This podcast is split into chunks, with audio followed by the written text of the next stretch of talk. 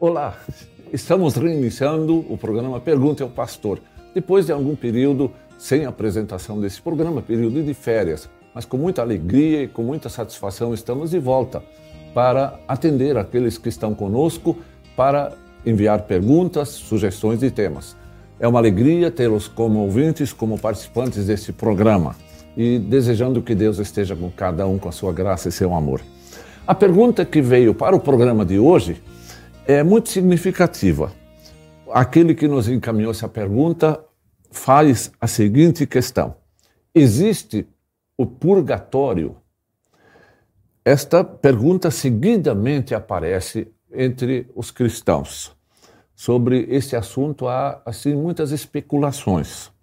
E eu vou apresentar hoje essa resposta em quatro tópicos. Eu quero distinguir quatro tópicos para que deixe bem claro o que significa o purgatório o, e se ele existe de fato, e usando o texto bíblico para esclarecer essa questão do purgatório. A pergunta primeiro, o primeiro tópico é esse: o que é o purgatório de acordo com o ensino da Igreja Católica Romana? Conforme essa igreja, o purgatório é um estado intermediário entre céu e inferno, onde os fiéis da igreja falecidos ficam lá e pagam lá os seus pecados, sofrendo castigos e sendo purificados dos seus pecados para ingressarem depois disso no céu. Ensino ainda que os vivos os que estão ainda na vida terrena, podem ajudar aqueles que estão no purgatório com orações, pagando missas, fazendo sacrifícios, entregando dinheiro para a igreja, como se fossem méritos acumulados em favor daqueles que já partiram desta vida. Esta é, em poucas palavras, o que significa o purgatório para a Igreja Católica Romana. Essa doutrina, ou essa ideia, foi estabelecido pela Igreja numa declaração formal no ano de 1274. Portanto, mais de mil anos depois de Cristo. Portanto, ela não está baseada no texto bíblico, mas na tradição, nas decisões da, humanas da igreja. Então, é uma, uma realidade que estabelecida por decreto humano da Igreja Católica. Então, pergunta-se: esta doutrina ou esta ideia do purgatório é uma ideia, uma doutrina bíblica? Quando a gente examina o texto bíblico, do Antigo e do Novo Testamento, toda a Sagrada Escritura, nós percebemos com toda clareza e nitidez que só existe duas realidades após esta vida. E jamais se encontra lá alguma referência a uma possibilidade de um purgatório, de um estado intermediário entre inferno e céu. Então, nem mesmo algumas indicações, talvez sutis, sobre esse assunto. Possibilidades de alguém se salvar após a morte. Porque a Bíblia é muito clara que a salvação ou a condenação acontece de acordo com aquilo que a pessoa viveu aqui no mundo, creu ou não creu, teve fé ou não fé em Jesus Cristo. Se essa pessoa faleceu com perdão de Cristo, ela está salva se ela faleceu sem perdão de Cristo, não há solução mais. Ela está, infelizmente, fatalmente condenada para o inferno, para a condenação eterna. Vejam como é séria essa questão. É uma questão muito delicada de dar uma esperança às pessoas de que possa haver ainda uma salvação após a morte. Não existe essa possibilidade de acordo com o texto sagrado. O texto sagrado apenas fala de duas realidades após a morte: céu ou inferno. Veja os textos. Eu vou citar alguns textos bíblicos para fundamentar o que estou dizendo. O primeiro texto que eu quero ler é um texto muito conhecido. Diz assim: Isso em João, no Evangelho de João, capítulo 5, versículo 29. Diz o Evangelho: Os que tiverem feito bem para a ressurreição da vida. Isso significa um sinônimo de céu. E os que tiverem feito o mal ou praticado o mal para a ressurreição do juízo, que é sinônimo de inferno. João capítulo 5, versículo 29. O que, que esse texto está dizendo? Ele está se referindo à segunda vinda de Cristo, quando todos vão ressuscitar, aqueles que tenham falecido antes da vinda de Cristo, a segunda vinda de Cristo. E o julgamento vai ser este: aqueles que tiverem tido uma vida de acordo com o plano de Deus, crendo em Cristo e feito aquilo que Deus estabelecera, eles estão salvos. E os que não creram, não viveram com Cristo, estão condenados. Esse é um texto que define a coisa. E aí, um outro texto. O texto de Marcos, capítulo 16, versículo 16. Diz assim: Quem crer e for batizado será salvo quem, porém, não crer será condenado. Veja, não tem opção. Quem quer ser salvo, ele precisa conhecer Jesus, crer na obra de Jesus, confessar seus pecados, se apegar à graça de Deus. Quando ele, pela graça de Cristo, é perdoado e totalmente é, declarado santo diante de Deus. Não porque ele não praticara pecados, mas foi santificado pela graça de Deus que ofereceu a ele perdão, vida e salvação. E aquele que não creu está infelizmente perdido porque não tem perdão. O perdão nos reconcilia com Deus. Perdão conquistado por Jesus Cristo na cruz do Calvário, onde ele morreu, pagou a nossa dívida, ressuscitando depois vitorioso sobre a morte, sobre a condenação, sobre o inferno, sobre Satanás. Esse texto é absolutamente claro sobre as duas realidades após a morte. O que define a eternidade, então, repetindo e acentuando, de uma pessoa é se ela creu ou não durante a vida, durante a sua vida terrena. Com a morte, a questão está resolvida. Quem creu estará no céu, pela graça de Jesus. Quem não creu estará no inferno não há estado intermediário, não há uma opção após a morte para alguém pagar a sua culpa, se arrepender e ser salvo. Inclusive, nós conhecemos muito bem a história do rico do Lázaro. O Lázaro, que era temente a Deus, conhecia Jesus, quando faleceu, foi levado pelos anjos dos céus para os céus. E o rico que zombava de Deus, que vivia uma vida desregrada, totalmente eh, nos prazeres mundanos, ele morreu e foi para o inferno. E lá, ele sofrendo, pediu que Lázaro fosse enviado a ele no inferno para molhar o seu dedo na água para refrescar a língua dele que estava ardendo em fogo. A palavra veio do céu e disse: não há essa possibilidade. Ele está lá para sempre e Lázaro está para sempre junto de Deus. Não há passagem de lá para cá nem de lá para cá. É, esta é a definição. Então, queridos irmãos, queridos ouvintes do programa Pergunte ao Pastor, a vida, enquanto aqui no mundo, é tão importante, tão séria, de que nós devemos nos precaver no tempo em que estamos aqui, para buscar a palavra do Senhor, crer em Jesus Cristo para sermos salvos. Então, Terceiro é, item que eu quero apontar, terceiro tópico, como acontece a purificação? Por que, que eu quero acentuar esse tópico mais uma vez? Porque os ensinadores do purgatório dizem que no purgatório a pessoa é purificada, é purificada. Defensores dessa ideia, dessa ideia do purgatório, citam textos bíblicos para fundamentarem sua doutrina. Fazem apreciações, no entanto, equivocadas de textos que citam. Eu quero mencionar um exemplo apenas nesse programa de hoje. Um texto de 1 Coríntios, capítulo 3, versículo 13 até 15, que fala de um julgamento pelo fogo, para passar para ser purificado pelo fogo, Parece até que tem um fundamento para dizer que estão lá sofrendo no purgatório e vão sendo purificados, mas absolutamente equívoco. É um absoluto equívoco. Afirmo que a pessoa passa pelo fogo enquanto está num pretenso purgatório e é purificada. Porém, fazendo uma análise do texto e também do seu contexto, do cenário desse texto. Isso é muito importante quando se estuda a palavra de Deus.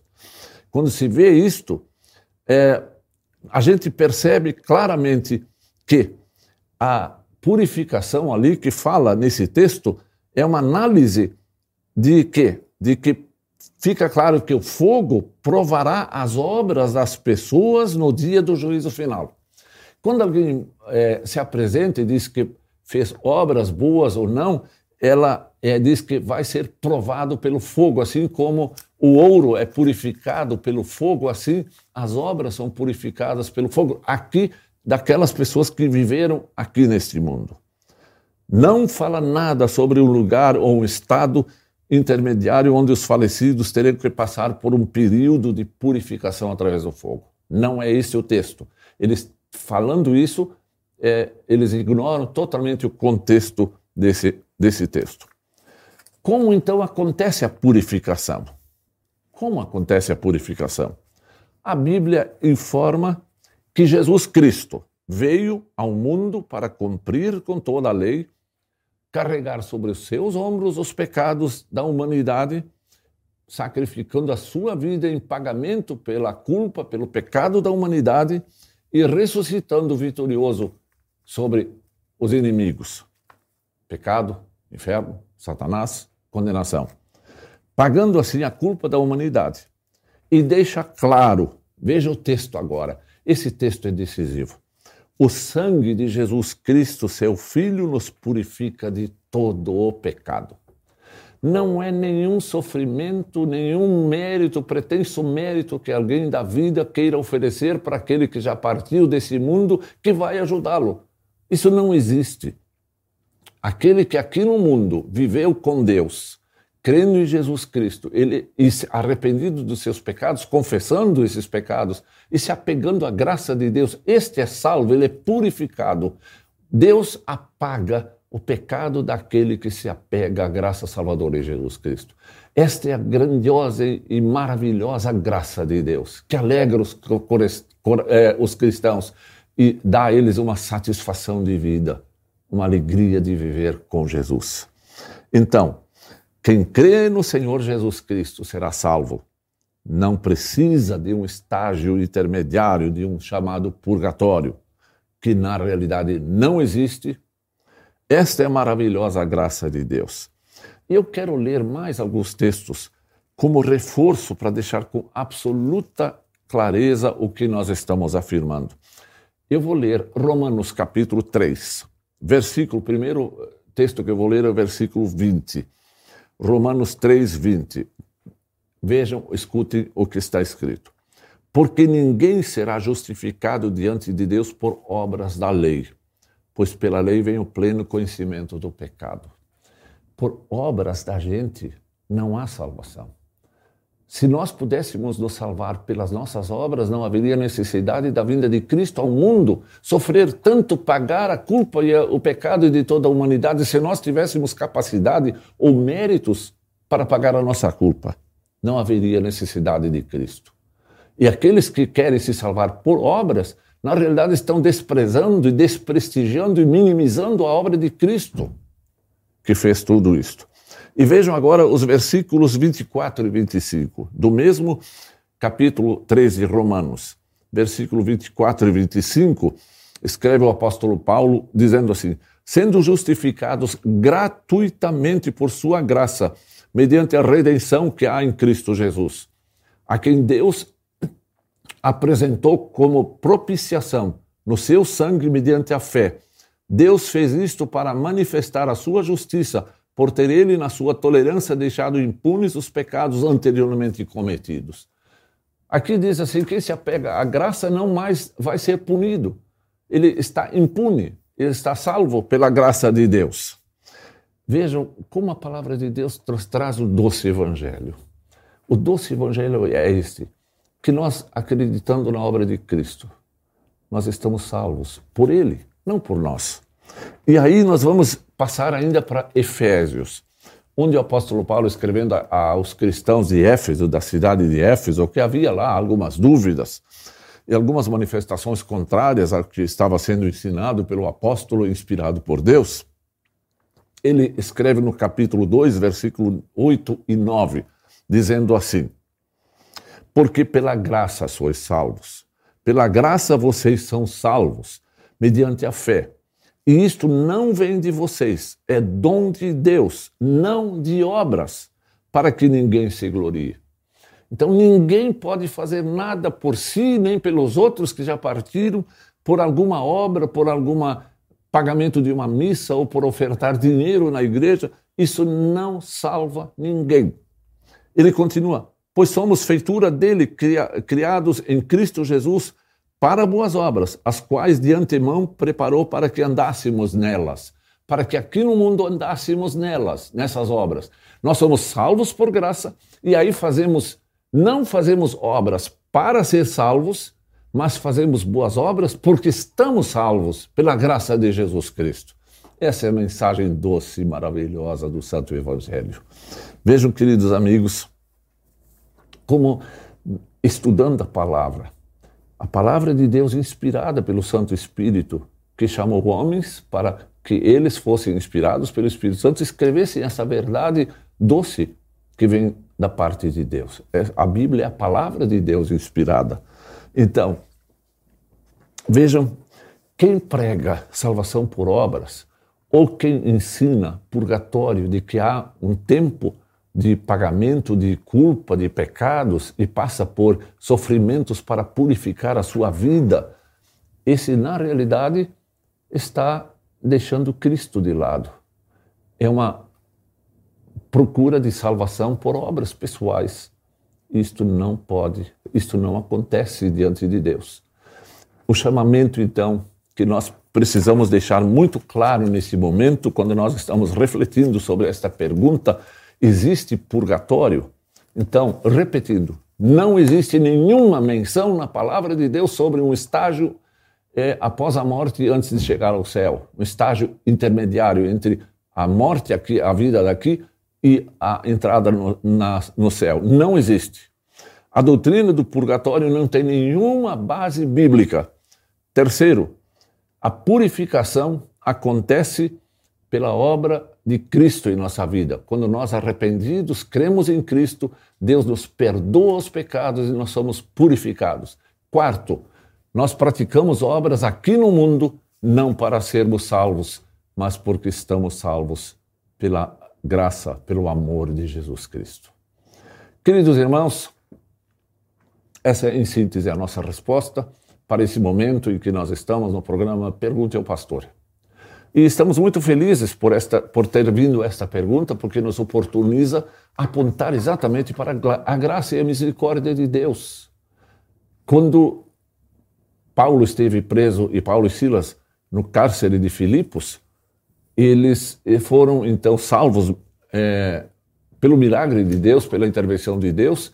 O carcereiro, assustado, queria se matar porque provavelmente ele seria punido se, pelos romanos porque deixou escapar Paulo e Silas, que na realidade ele não poderia nem retê-los porque Deus interveio. Mas quando ele reconheceu Paulo e Silas como pregadores da palavra, ele disse: Senhores, que devo fazer para ser salvo? Veja a pergunta: o que devo fazer?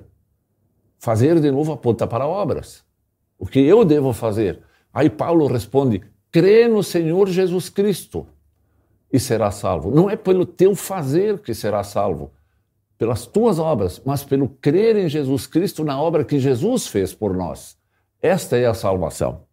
Por isso, queridos irmãos, vamos nos apegar à palavra de Deus para que cada vez mais seja solidificada em nós a fé verdadeira, o conhecimento do Evangelho e que Deus implante em nós aquela alegria de sermos salvos por Ele.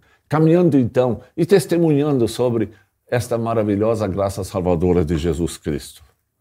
Esta é a minha resposta para esse programa de hoje. Eu os convido para que encaminhem sempre perguntas que quiserem fazer, sugestões de temas, para que voltem conosco, sempre nesse programa. Eu vou concluir com uma brevíssima oração, dizendo assim: Senhor Jesus, obrigado por tua obra, pela salvação que tu nos dás através da, do teu sacrifício e pela tua ressurreição.